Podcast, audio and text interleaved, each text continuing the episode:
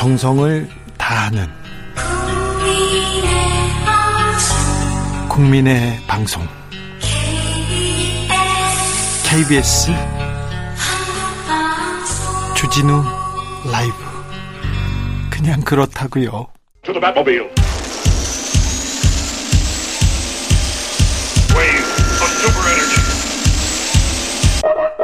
주 기자의 1분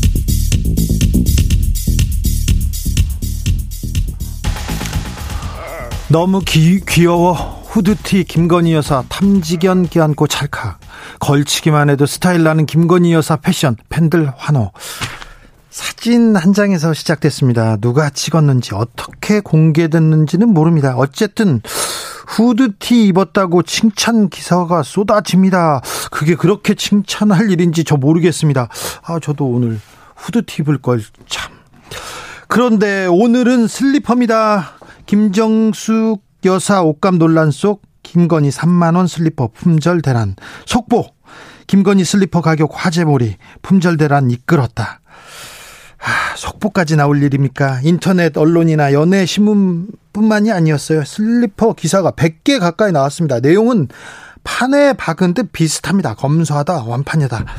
아, 김건희 완판녀 됐다. 하루 만에 품절려 슬리퍼 가격 깜짝 중앙일보. 벌써 품절됐다. 김건희가 신은 슬리퍼 의외의 가격 조선일보. 중앙일보 기사를 보겠습니다. 잘 들으십시오. 김여사 팬클럽에서 지지자들은 해당 슬리퍼 사진을 공유하며 나도 사고 싶은데 가로 열고 일부 사이트에서 가로 닫고 벌써 품절됐다. 완판녀 등급 검소하다 등 반응을 보였다. 조선일보 기사입니다. 잘 들으세요. 김씨 팬클럽에서 지지자들은 해당 슬리퍼 사진을 공유하며 나도 사고 싶은데 가로 열고 일부 사이트에서 가로 닫고 벌써 품절됐다. 완판녀 등급 검소하다 등의 반응을 보였다. 기사가 똑같습니다. 똑같아요.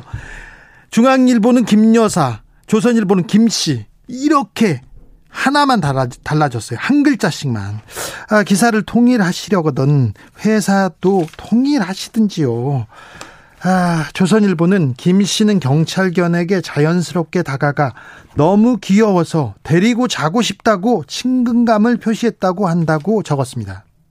너무 귀여워서 데리고 자고 싶다고요. 선이라는 게 있습니다. 품격이라는 게 있습니다. 기자님들은 잘 모르시겠지만 지금까지 주기자의 1분이었습니다.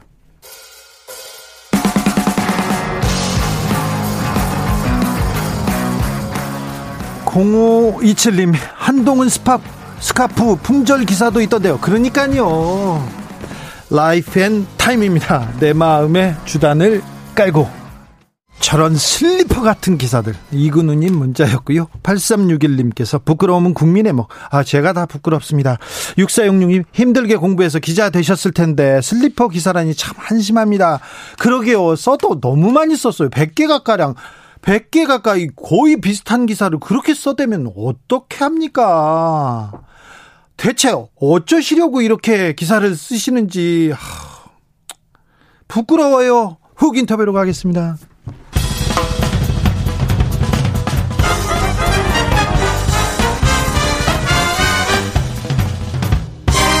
훅 인터뷰. 모두를 위한 모두를 향한 모두의 궁금증 훅 인터뷰.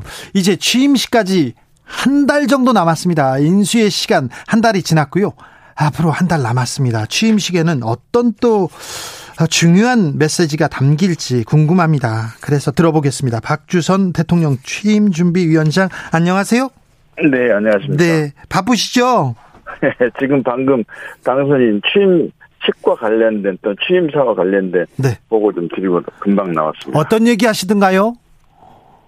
그 그분은 국민의 뜻을 겸손히 받들고 그 다음에 네. 서민과 약자 그리고 청년 어린이 음. 이제 이런 분들을 항상 강조를 하거든요. 네. 그래서 이번 취임식에도 그런 분들이 역할을 할 수 있는 또 그런 분들이 또 꿈을 가질 수 있고 또 실현이 될 수 있는 그런 방향으로 식도 어, 개최를 하고 취임사도 만들고 그러한 취지 본인의 그 기조와 맥락을 좀 말씀하시더구만요. 아 그래요? 네. 네. 그 뜻대로 잘 돼가고 있습니까? 그 각계 전문가들을 초치해가지고 음. 취임사를 지금 작성하고 있고요. 네. 그다음에 이제 취임식과 관련해서는 연출 기획 전문 회사를 저희들이 선정을 해서 네. 그분들하고 밤낮 없이 토론하고 논의하고 또 방향 정하고 그렇게- 하고 있습니다. 네. 오늘 그 만나서 얘기 나눌 때 슬리퍼 얘기는 안 나왔죠? 어, 안 나왔습니다. 네, 알겠습니다. 자, 위원장님, 어, 네. 이번 대통령 취임식에 어떤 부분에 중점을 두고 준비하고 계신지요? 이름은 이제 취임식은 또 여러 가지 방, 방송과 또 방영이 되고 그러기 때문에 네. 그것도 국민이 하나가 되는 취임식 그리고 국민이 축복 속에 새로운 정부가 출범하는 것을 축하하고 예. 이런 그런 모습으로 좀 가야 될 거고요. 네. 그다음에 저희들이 이제 중점을 두고 있는 부분이 이제 취임사인데 네. 취임사는 윤석열 정부의 5년의 국정 철학과 같이 비전을 잡는 그런 부분이어서 예. 사실 많이 부담이 되고 네. 긴장도 되고 예. 또 사실 힘듭니다. 그런데 이제 그 중간 중간 그 후보의 철학과 가치를 저희들이 확인할 수 있는 뭐 면담도 있었고 그 동안에 본인이 주장했던 또 비전 또 어 취임사 아, 취임 수락 연설에서 했던 여러 가지 말씀 이런 게 있거든요. 그래서 네, 그런 걸 종합해 가지고 네. 어, 저희들이 거기서 좀 어, 미래 지향적이고 국민이 함께하고 참여하는 네. 그런 저 국정 운영을 하겠다는 방향으로 지금 취임사를 주하고 있습니다. 알겠습니다. 위원장님, 위원장님 솔직하신 네. 분이니까 제가 훅 물어볼게요. 예. 외국에서 깜짝 사절이 옵니까? 어, 지금 그 국빈 예, 현직 그 정상들에 대해서는 네. 어, 원래 초청을 안 하는 것이 외교 관례라고 그럽니다. 네. 그리고 지금 현재는 의사 타진을 해오고 있고 저희들이 또 이런 분들이 오시면 안 되겠냐 하고 또 의견 조율을 하고 있고 그러고 있기 때문에 아직은 지금 어떤 분이 오신다는 말씀을 드리기는 어렵고요. 네. 될수 있으면 뜻있는 상징성 있는 그런 분들이 오시면 제 취임식을 더 빛낼 수가 있겠죠. 김대중 대통령 취임식 때는 마이클 잭슨이 왔었어요. 그 마이클 잭슨이 지금 이 세상뿐이 아니기 때문에 그런 분은 올 수가 없고요. 에, 아무튼 너무 어, 화려하면서도 네. 어, 또 내용은 빈약하고 그런 것보다는 네. 외관보다는 내실을 좀 중점을 두라 이제 이런 말씀이 계셨고 그러기 때문에 그런 방향으로 지금 취임식을 준비하고 있습니다. 네. 외관보다 내실. BTS가 공연 준비 중입니까? 에, 그것도 좀 논의를 하고 있습니다. 네. 제가 그냥 물어본 건데 논의하고 예, 있다고요. 예. 네, 알겠습니다. 네. 네. 어, 이수환님께서 취임사는 취임사는 본인이 직접 써야 되는 거 아닌가요? 철학, 비전, 중앙 이런 부분에 대해서도 많은 얘기를 하고 계시죠. 많이 본인이 철학과 가치를 이야기를 했고 네, 그분은 철학과 가치를 떠나고 그분이 주장하는 어, 비전을 벗어나서 취임사를 할 수가 없죠. 다만 저희들은 그분이 해야 할 취임사를 우리가 도와주고 있고 네. 또 전문 영역에서 참고할 수 있도록 우리가 참모 역할을 하고 있는 거죠. 네. 박근혜 전 대통령을 최상의 예우로 모시겠다 이렇게 말씀하셨는데 잘 돼가고 있습니까? 지금 우리 당선인께서 박근혜 대통령과 취임식 이전에 예. 한번 뵐 수 있는 기회를 갖겠다고 언론에도 공개적으로 말씀하셨기 때문에 네. 이제 그 진행 상황을 지금 지켜보고 있고요. 예, 그 다음에 이제 그, 그것과는 상관없이 예, 이제 취임식 초청 인사들이 이제 마무리되면 초청장을 발송할 무렵에 예. 어, 이 예우를 갖춰서 초청 절차를 진행하려고 그렇게 생각하고 있습니다. 알겠습니다. 어, 뭐 유영아 변호사하고도 얘기 잘 하고 계시죠? 음, 아직까지 저는 직접 접촉을 한 일은 없습니다. 아, 위원장님이 얘기하시는 거 아니었군요. 네. 예, 예. 아, 이명박 전 대통령은 어떻게 됩니까?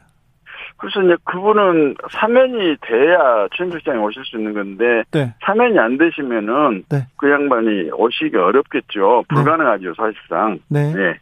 어, 가족이나 다른 분이 오시는 건 그런 거는 생각 안 해보셨죠? 아, 그것은 저희들이 생각하고 있습니다. 그래요? 뭐, 예, 대통령, 전직 대통령 가족이라든지 유족이라든지 이런 네. 분들은 당연히 초청을 해야 된다고 저는 저희들은 그렇게 생각하고 있습니다. 알겠습니다. 취임식에서 김건희 여사 모습은 볼 수 있는 거죠?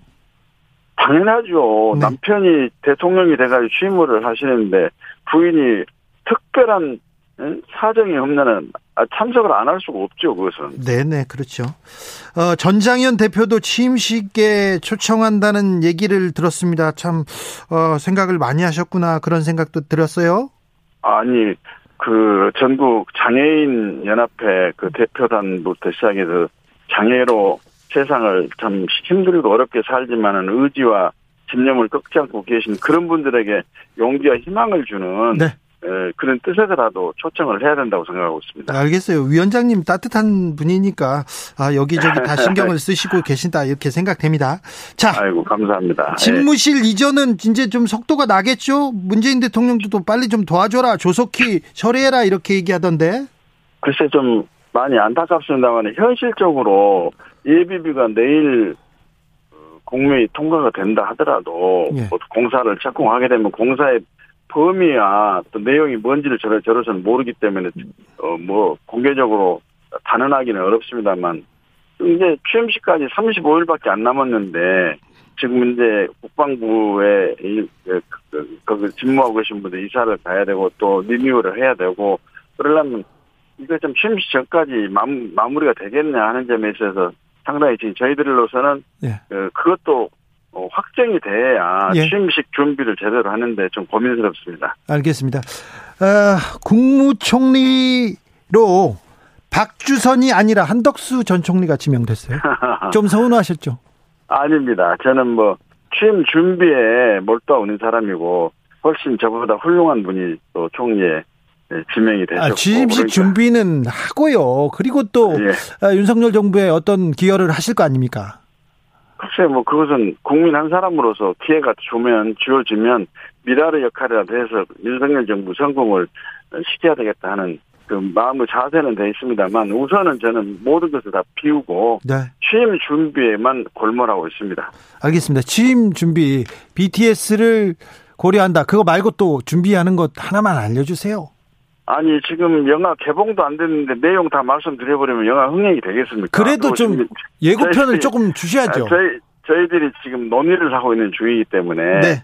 저 혼자서 말씀드리기는 좀 어렵고요. 네. 단계적으로 언론을 공개를 하고 네. 아, 국민들을 아, 좀 기대를 좀 충족시키도록 그렇게 하겠습니다. 대통령 인수위 잘 가고 있습니까? 지금 잘 하고 있습니까? 글쎄 뭐 저하고는 조금 다른 위원회입니다만은 뭐 잘 되고 있는 것으로 알고 있고 네. 또 저희들 취임사에도 인수위원회의 그 대통령 인수 중간의 결과가 또 다 취임사에서 그 담, 담겨져야 하거든요. 그래서 네. 유기적인 협조를 잘 하고 있습니다. 알겠습니다. 또 어, 또 이야기 듣도록 하겠습니다. 박주선 대통령 취임 준비 위원장이었습니다. 감사합니다. 네, 감사합니다. 네. 주진우 라이브 훅 인터뷰 이어갑니다. 청와대 인근 북각산이 전면 개방됐습니다. 김신조 사건 이후에 54년 만이라는데요. 이제 누구나 이 청와대 뒷산 이렇게 자유롭게 오갈 수 있다고 합니다. 어, 어떤 일이 있었는지 그리고 대통령과 당선인 회동 이후에는 어떤 일이 또 진행되고 있는지 물어보겠습니다. 박경미 청와대 대변인 안녕하세요. 네, 안녕하세요. 오늘 북악산 개방 행사가 있었습니다. 이거 어떤 행사였나요? 네, 북악산 개방은 문재인 대통령의 공약이었습니다. 어, 내일 북악산 남측면이 개방되는데 오늘 대통령이 청와대 참모들과 함께 새로 개방되는 구간을 동, 등반했습니다. 어, 2020년 11월에는 북악산 북측면을 개방한 바 있고 이번 남측면 개방을 통해서 북악산을 전면 개방하겠다는 약속을 지키게 됐습니다. 혹시 그 윤석열 당선인이 청와대 개방한다고 해서 서두른 거 아닌가요? 네, 당선인의 청와대 개방과 문재인 정부의 북악산 개방은 무관합니다. 앞서 말씀드린 대로 북악산 인왕산을 전면 개방해서 시민들께 돌려드리겠다는 건 대선 후보 당시 밝힌 국민과의 약속이었습니다. 이번에 하는 남측면 개방도 이미 준비가 되어 있었고 사실 몇 달 전 개방하려고 했는데 코로나 상황이 심각해 연기했던 것이고요. 네. 어, 그 북악산 개방 면적이 110만 제곱미터, 여의도 공원의 4.7배에 해당하고요. 아, 그래요? 한강로 길이도 5.2km에 이릅니다. 어, 오늘 그 등반로를 걸어보니까 그 야자 매트와 목재 데크가 아주 잘 조성이 되어 있고 네. 그 데크는 어린이와 노약자를 배려해서 계단의 높이가 나지막하고 또 계단에 미끄럼 방지가 돼 있고 야광칠도 되어 있습니다. 아, 대통령 내외가 그런 점 하나하나를 살펴왔다고 합니다. 그리고 이번 개방으로 인해서 서대문구 안산에서 출발해서 인왕산, 부암동, 북악산 북측면, 한양도성 성곽, 북악산 남측면, 삼청동 그 구간이 단절 없이 이어지게 됐습니다. 이제 등산하기 좋은 시절이 됐, 왔으니까 네. 시민들께서 도심 산행의 즐거움을 만끽하실 수 있을 것 같습니다. 9686님께서 주진우 씨 오늘도 부산에서 방송 잘 듣고 있습니다. 저는 작년에 북악산 다녀왔는데요. 자연 그대로 좋더라고요. 계단이 근데 너무 많아 힘들어요. 김신조 일당과 총격전이 죄 없는 소나무 가슴에 일곱 발 총탄 흔적 가슴 마음 찡했습니다. 수고하십시오. 이렇게 얘기했는데 음, 네. 그 창의문 구간에서 올라가는 곳은 좀 계단이 가파른 데도 있는데요. 네. 이번 남측면 어, 개방된 곳은 정말 어그 어, 어, 무장애라고까지 하기는 어렵지만은 어, 어린이와 노약자들도 충분히 가실 수 있을 만큼 편안한 길이 조성되어 있습니다. 대통령 산 좋아하시는 대통령 뭘 하시던가요 오늘? 네, 그 어, 요소 요소에서 어, 또 설명도 해주시고요. 네. 또 그 법풍사 터나 어, 어, 만세 동방 이런 구간 그 지점들이 있는데 어, 거기서 또 어, 설명해 주시고 또 나무 설명도 해주시고 그랬습니다. 경호나 보안에는 문제 없는 거죠? 네, 없습니다. 네. 청와대 임기 시작일인 5월 10일 날 개방해서 국민들한테 돌려드린다. 윤석열 당선인의 발언 어떻게 보세요? 네, 그 취지에 대해서는 10분 공감합니다. 단, 어, 5월 10일 개방에 대해서는 그 문재인 대통령의 임기가 5월 9일 자정까지로 그 대통령이자 군군 통수권자로 마지막 순간까지 우리 국민들의 안위를 지켜야 한다는 점을 고려해야 할 것 같습니다. 아, 그리고, 어, 지금도 청와대 관람이 가능합니다. 네. 오늘도 관람객들 많이 오셨던데요. 어, 문재인 정부 기간 동안 코로나로 제한이 있었음에도 불구하고 약 70만 명의 시민들께서 청와대를 관람하시면서 경례를 걷고 사진을 찍으셨습니다. 네. 어, 이번 북악산 말고 청와대 주변 이 군사 구역들 거의 좀 많이 풀렸던 뉴스 본 것 같아요. 인왕산, 북악산 말고 그리고 또 대통령 별장이었던가요? 거제 저도도 개방했죠. 네, 그래서 제가 조금 그, 어, 그, 설명을 드리면요. 아, 그, 앞, 앞서 말씀하셨는데요. 그, 도입 부분에서 1968년 김신조 사건 이후에 북악산과 인왕산의 일반인 출입이 통제되었었죠. 네. 그 이후에 일부 구간이 개방되기도 했지만 본격화된 거는 노무현 정부 시기입니다. 예. 2007년 식목일을 기해서 한양도성 백악고간 4.3km를 개방했고 이제 문재인 정부 들어서 북악산을 두 단계에 걸쳐서 개방해서 이제 북악산을 온전히 국민께 어, 되돌려 드렸고요. 그리고 인왕산도 전면 개방했습니다. 문재인 정부에서. 네. 그러니까 인왕산에도 그 군사 목적 시설로 인해서 일반인 접근이 부분 통제되었었는데요. 네. 그런 시설들 철거하고 옛길 복원을 해서 2018년 5월에 어, 인왕산 국민들 품에 돌려드렸고요. 네. 그리고 대통령 별장인 거제시 저도 네. 어, 여기는 1972년부터 대통령 별장으로 공식 지정되어서 일반 국민의 방문이 자유롭지 못했는데 2020년 9월 본격 개방했습니다. 네. 그리고 그에 앞서서 청와대 앞길 개방도 있었죠. 2017년 6월이었는데요. 음, 이전에는 낮에만 통행이 가능했지만 24시간 개방을 했습니다. 그래서 문재인 정부는 산이든 별장이든 길이든 가능한 곳을 개방하고 열린 청와대를 구현하기 위해서 노력해왔다는 점 다시 강조해서 말씀드립니다. 알겠습니다. 어, 대통령 집무실 이, 이전에 대해서 문 대통령이 적극 협조하라, 조속히 처리하라고 이렇게 얘기했는데 그러면 어, 이제 예비비 관련해서 갈등이 이제 사라지는 건가요?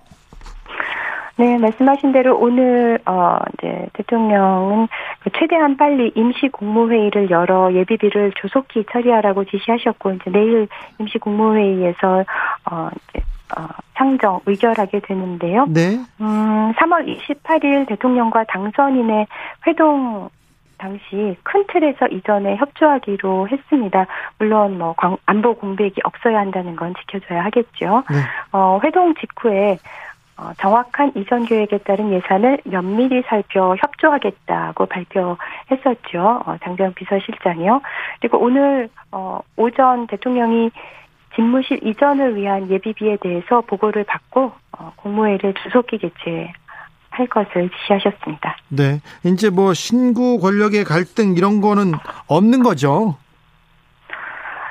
어, 대통령과 당선인의 회동도 그랬고, 또 이철희 수석과 장재원 비서실장의 협의도 원만하게 이루어지고 있습니다. 어, 사실 어, 청와대는 원활한 인수인계를 위해서 최선을 다하고 있고 네. 당선인에 대한 대통령의 배려도 남다릅니다. 네. 그러니까 한 예를 들어서 말씀드리려고 하는데요. 이 문재인 정부는 제주 4.3 문제 해결을 위해서 관련 입법도 했고 보상금도 지급했고 희생자들을 위해 정말 정성을 다했습니다. 네. 지난 일요일이 임기 중 마지막 4.3 추념식이었는데요. 예. 어, 제주 4.3에 대해 문 대통령이 워낙 어, 각별하고 그간 여러 번 가셨죠. 그렇죠. 여러 번 가셨고 또 제주 시민 단체에서 청와대를 방문해서 참여해 주실 것을 간곡히 요청을 했기 때문에 이번에 대통령이 참석하실 수도 있었습니다만 당선인이 참석하도록 배려를 했습니다. 아, 그렇군요. 네. 그리고 심지어 대통령기인 공군 2호기까지 당선인에게 내주었습니다. 네. 어, 당선인 신분으로 그 대통령 전용기를 탄 거는 처음으로 알고 있습니다. 아, 그 처음입니까? 네, 저희가 찾아본 기록에서는 그랬, 그렇습니다. 네. 혹시 대통령이 4.3 가서 지각하거나 그런 적 없습니까? 어, 문재인 대통령은 일찍 가십니다. 네. 어, 지금, 음, 이 인사 갈등이 있다, 알박기 인사다, 이런 얘기 나오는데 이 부분에 대해서는 어떻게 생각하세요? 어, 최근에 이루어진 인사는 한국은행 총재, 어, 네요. 음. 네. 그 이후에도 있었어요. 보도는 계속 그렇게 나오는데 그런 얘기 들으면 어떠세요? 아, 네.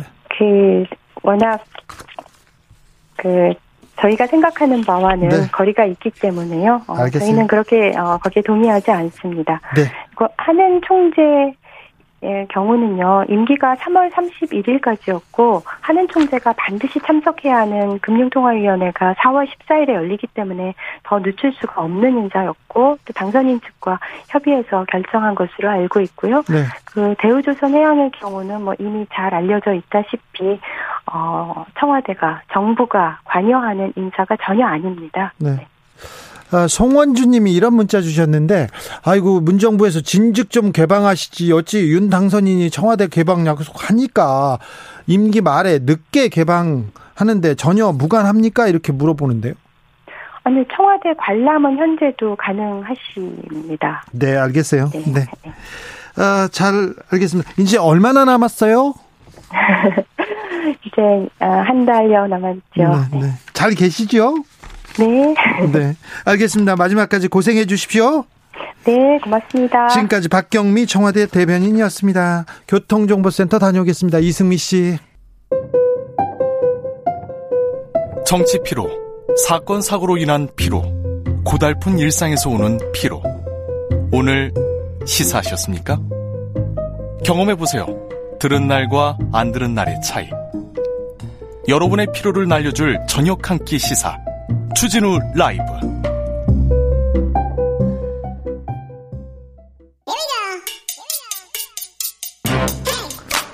뉴스를 향한 진지한 고민 기자들의 수다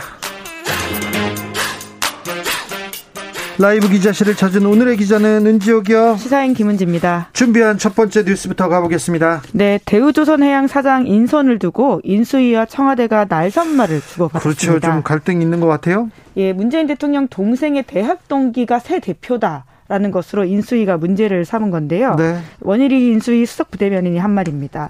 이에 대해서 청와대에서는 바로 반박을 했는데요. 네. 오히려 인수위가 그 자리에 눈독 들인 거 아니냐라고 하면서 네. 관여한 바도 없고 모욕적이다 이렇게 비판을 했고요. 민간 회사인데 뭐 우리는 관심도 없는데 너네들 왜 그래 이렇게 얘기를 했어요. 네, 이제 그러자 의혹을 제기했던 원일이 수석 부대변인이 청와대에서 감정적으로 해석했다 이렇게 이야기했습니다. 감정적이었다고요? 아니요. 네, 네. 이렇게 또 아무튼 주고받고 있습니다. 그런데요. 이 문제는 대우조선 해양 문제는 조선일보에서 기사를 가장 많이 쓰는 것 같더라고요. 네, 최근에 보면 사설도 그렇고 단독이라고 하는 기사들이 꽤 많이 나오고 있는데요. 네. 이제 조선일보 같은 경우에는 사실은 대우조선 해양 사건과는 본인들이 좀 관계가 있는 처지입니다. 깊은 관계가 있습니다. 깊은. 네, 2016년에 대우조선 해양 로비 사건으로 네. 2018년에 대법원에서 실형 선고를 받은 바가 있는 로비스트 박수환 씨가 관련돼 있는 사건인데요. 박수환 씨가 예, 네 엄청납니다. 네, 소위 박수환 문자라고 해서 그 당시에 굉장히 언론에도 많이 나온 바가 있고요. 네. 예. 좀 내용을 살펴보면 홍보대 행사를 운영했던 박수환 대표가 예. 언론인들에게 금품과 향응을 주고 기사를 청탁했다 이런 내용들인데 그때 막 에르메스 스카프에 백에 뭐 말이 많았어요. 그리고 막 해외여행 딱 보내주고요. 네 실제로 가장 대표적인 사람이 송희영 주필이거든요. 그렇죠. 네 이제 그 당시에 이 관련된 폭로를 한 사람이 네. 김진태 의원 당시 새누리당 소속이었었는데요. 그때 청와대하고 청와대 우병우 박근혜 청와대, 박근혜 그렇죠. 청와대하고 조선일보하고 싸움이 났어요. 싸움이 나가지고 어 서로를 공격하다가 서로를 공격하다 그래서 박근혜 전 대통령 측에서 조선일보를 공격하면서 한 이름을 깝니다. 네, 기사 청탁받은 대가로 대우조선 해양 쪽에서 이제 금품 향응 받았다 이런 내용들인 건데요. 예. 네. 가장 대표적으로 이제 요트 호화 요트 여행을 했다 이런 식의 사실은 굉장히 어디서 받은 정보가 아닌 이상에 알 수 없는 내용 아니냐 이런 이야기들이 그때도 있었거든요. 비행기도 거의 뭐 비즈니스가 아니라 뭐 전 저 전세기를 띄운 것 같고 요트를 해가지고 저 대우 조선 해양으로부터 송영 주필이 받은 접대만 해서 2억 원대입니다. 해외여행을 가는데 2억 원대예요. 네, 비행기 요트 사진 이런 증거 사진을 그 당시 김진태 의원이 제시한 바가 있고요. 네. 그때 이제 뒤늦게 밝혀진 건데 성희영 주필과 박수환 대표가 주고받은 문자 내용들을 보면 네. 대우 빼라 했습니다. 신문에선 줄이라고도 했고요. 사회면 톱을 일단 2단 크기로 줄였습니다. 네. 뭐 이런 식의 본인이 기사를 뺐다 이런 이야기들을 한 내용들이 있습니다. 김진태 의원이 거의 어 거의 증거 자료를 가지고 이렇게 폭로를 했기 때문에 조선일보에서는 바로 꼬리를 내렸습니다. 네, 이제 그때 사과를 했었는데요. 어, 공개적으로 이런 이야기들을 조선일보가 한 바가 있습니다. 송전 주필은 2011년 대우조선 해양 초청 해외 출장 과정에서 부적절한 처신이 있었음을 인정했고 사의를 표명했다. 그냥 부적절한 게 아니라 2억 원대 그 뇌물성 향, 향응을 받았다니까요. 네, 이제 그래서 그때 조선일보가 이를 대, 조선일보를 대표하는 언론인의 일탈 행위로 인해서 독자 여러분께 실망감을 안겨드려서 진심으로 죄송하다 이렇게 이야기를 했는데 이 사건이 실제 기소가 됐습니다. 그렇죠. 예. 그런데 1심에서는 유죄가 나왔거든요. 네. 징역 1년에 집행유예 2년 선고 받았는데 그런데 2심에서 뒤바뀌었어요. 네, 2심에서 무죄가 났고요. 아직까지 대법원 선고가 나오지 않은 상황입니다. 뇌물성 접대를 받은 건 사실인데 2억 원대도 사실이고 다 사실인데 본인이 그러- 인정했다는 거죠. 그렇죠. 그런데 그걸로 이렇게 뭐 조선일보를 봐준 거는 아니다 이런 거 아니에요. 판단은 다른 판단이 있을 수 있었다 이렇게 해서 무죄를 받았어요. 네, 아직 최종 확정이 된 건 아닌데 2심에서 뒤집어져서 이제 그 당시에도 여러 가지 이 해당 재판에 대한 논란이 있었는데요. 뿐만이 아니라 그 박수환 문자라고 하는 내용들이 더 추가적으로 뉴스타파를 통해서 공개된 적이 있는데 그때 이제 이 문자에서 소위 박수환 홍보대행사 대표가 관리했던 언론인이 거의 180명 가까이가 됩니다. 네. 이 중에 조선일보 소속이 35명이다라고 하는데요. 네. 관련된 내용들을 또 보면 아까 말씀하신 것처럼 그 명품 스카프, 전별금, 항공권 이런 것들을 받았다라는 내용들이 그 문자에 굉장히 자세하게 나와 있습니다. 네. 이에 대해서 문제가 되자 당시에 조선일보 윤리위원회가 돌아갔었는데요. 2019년에 조선일보 전현직 간- 현직 간부들의 금품 수수와 기사 청탁 의혹에 대해서 조사를 했습니다. 하지만 당시에 조선일보 윤리위가 내놓은 입장은 이러한데요. 근본 사태로 윤리규범 정비 이전인 2013년부터 15년 사이에 발생한 일이라면서 윤리 규정을 소급 적용해서 어떠한 불이익 조치를 요구하는 것은 적절하지 않다고 판단했다. 이렇게 밝혔습니다. 참. 그때는 대우조선해양 로비 사건으로 국민들의 의견이 뭐 여론이 좋지 않았어요. 네, 공적 자금을 아주 많이 투입하면서 이제 부실해서 살렸다 이런 비판들이 있었거든요. 그 우리 세금이거든요. 예. 그런데 그때는 또 언론들이 또 고개를 숙이는 척 하더니 좀 지나니까 바로 우리는 잘못 없어 하고 쑥 지나갑니다. 이게 국민이 깨어 있으면 언론도 어, 권력기관도 열심히 하는 척, 일하는 척 하고요. 정치인도 마찬가지고요. 그렇지 않으면 바로 이렇게 쑥 지나갑니다. 네, 그냥 지나갔군요. 네, 사실 뭐 지금으로 따지면 김영란법 위반 소지가 충분히 있는 것들이고요. 2억 원대 네. 이런 거 뇌물성 향용 향 특혜예요. 접대를 받았는데 이게 네, 무죄라고요? 송주필, 송주필 만이 아니라 다른 사건 같은 경우에도 사실 기소가 될 수도 있는 사안이었을 텐데 그 당시 시민단체가 고발을 했지만 검찰에서 기소하지 않았었습니다. 조선일보가 아니라면 다른 기자였다면 어땠을까 좀 생각해 보는데 네 굉장히 무죄 받았어요. 아무도 잘못한 게 없네. 우리 세금은. 네, 박수환 전 대표는 네, 유죄를 받긴 했습니다. 아니, 우리 세금은요? 2억은 돌려받아야 될 거 아니에요. 자, 다음 뉴스로 가보겠습니다. 네, 이해람 특검법이 난항을 겪고 있습니다. 왜 그러죠? 여야가 합의했는데 다 약속도 했는데 왜 이렇게 더디죠? 네, 그렇기 때문에 비판을 사고 있는데 어제 국회 법사위에서 처리되지 못했습니다. 박홍근 민주당 그리고 김기현 국민의힘 원내대표가 법안 처리에 합의하면서 오늘 본회의 무난하게 통과될 거다 이렇게 예상을 했는데 그렇게 되지 않았거든요. 왜 늦어져요? 특검 추천 방식에 대해서 여야가 의견을 달리했기 때문인데요. 지난해 국민의힘과 정의당 등 야당이 공동 발의한 법안에는 국회가 대한변호사협회로부터 4명의 특검 후보를 추천받고 교섭단체가 합의해서 2명으로 좁히고 대통령이 임명한다. 이런 방식입니다. 네. 그런데 민주당에서는 지난달에 낸 법안에 따르면 교섭단체가 추천한 두 명의 후보자 중에서 대통령이 임명한다. 그러니까 대한변호사협회 추천 몫이 빠지게 된 건데 네. 민주당 쪽에서는 이것이 이중사 유족과 시민단체가 원하는 방식이다. 이렇게 이야기하고 있습니다. 이제 그러다 보니까 둘이 이제 의견이 맞지 않아서 어제 합의가 되지 않고 통과되지 못했다라고 합니다. 이해람 중사는 아직도 장례를 치르지 못하고 있어요. 네, 그러니까 영안실에 아직 또 그 차가운 몸이 있다라고 하는 건데요.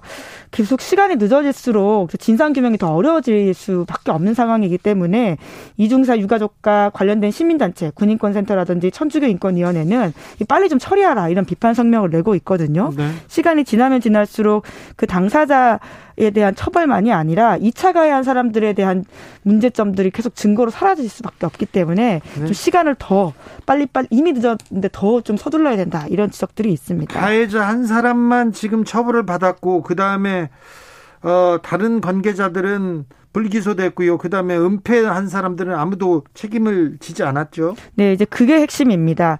말씀처럼 가해자 한 명만 보통 군사법원 1심 판결에서 9년형 선고받았고요. 무마 회유 등 한 사람은 그중에 한 명만 구속 기소됐고 다른 사람 불기소됐거든요. 네. 네. 그런 점이 있어서 특검 빨리 출발해야 된다라는 지적이 많습니다. 그러게요. 이해람 중사 관련돼서는 특검을 하겠다고 여야가 합의했고 대선 때도 TV 토론에서 다 얘기했잖아요. 네, 네. 그런데 왜 앞에서는 그렇게 얘기하는데 왜 뒤에서는 이렇게 합의가 안 되는 건지 참 좀 안타까워요. 네, 여러모로 정말 안타깝고 좀 국회가 일을 제대로 했으면 좋겠습니다. 좀 일좀 좀 제대로 했으면 좋겠어요. 네. 기자들의 수다 열심히 일하는 김은지 기자 함께 했습니다. 네, 감사합니다. 네.